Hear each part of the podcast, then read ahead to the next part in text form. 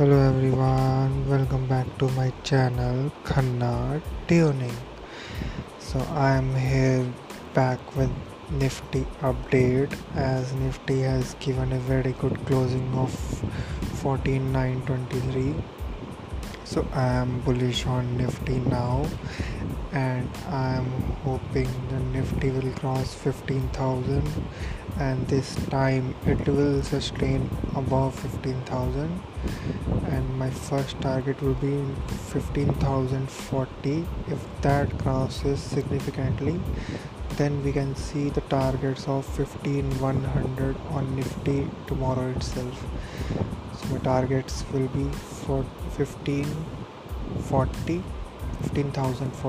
and then 15,100 are the targets for Nifty for tomorrow. Keep trading and keep investing with Khanna Tuning.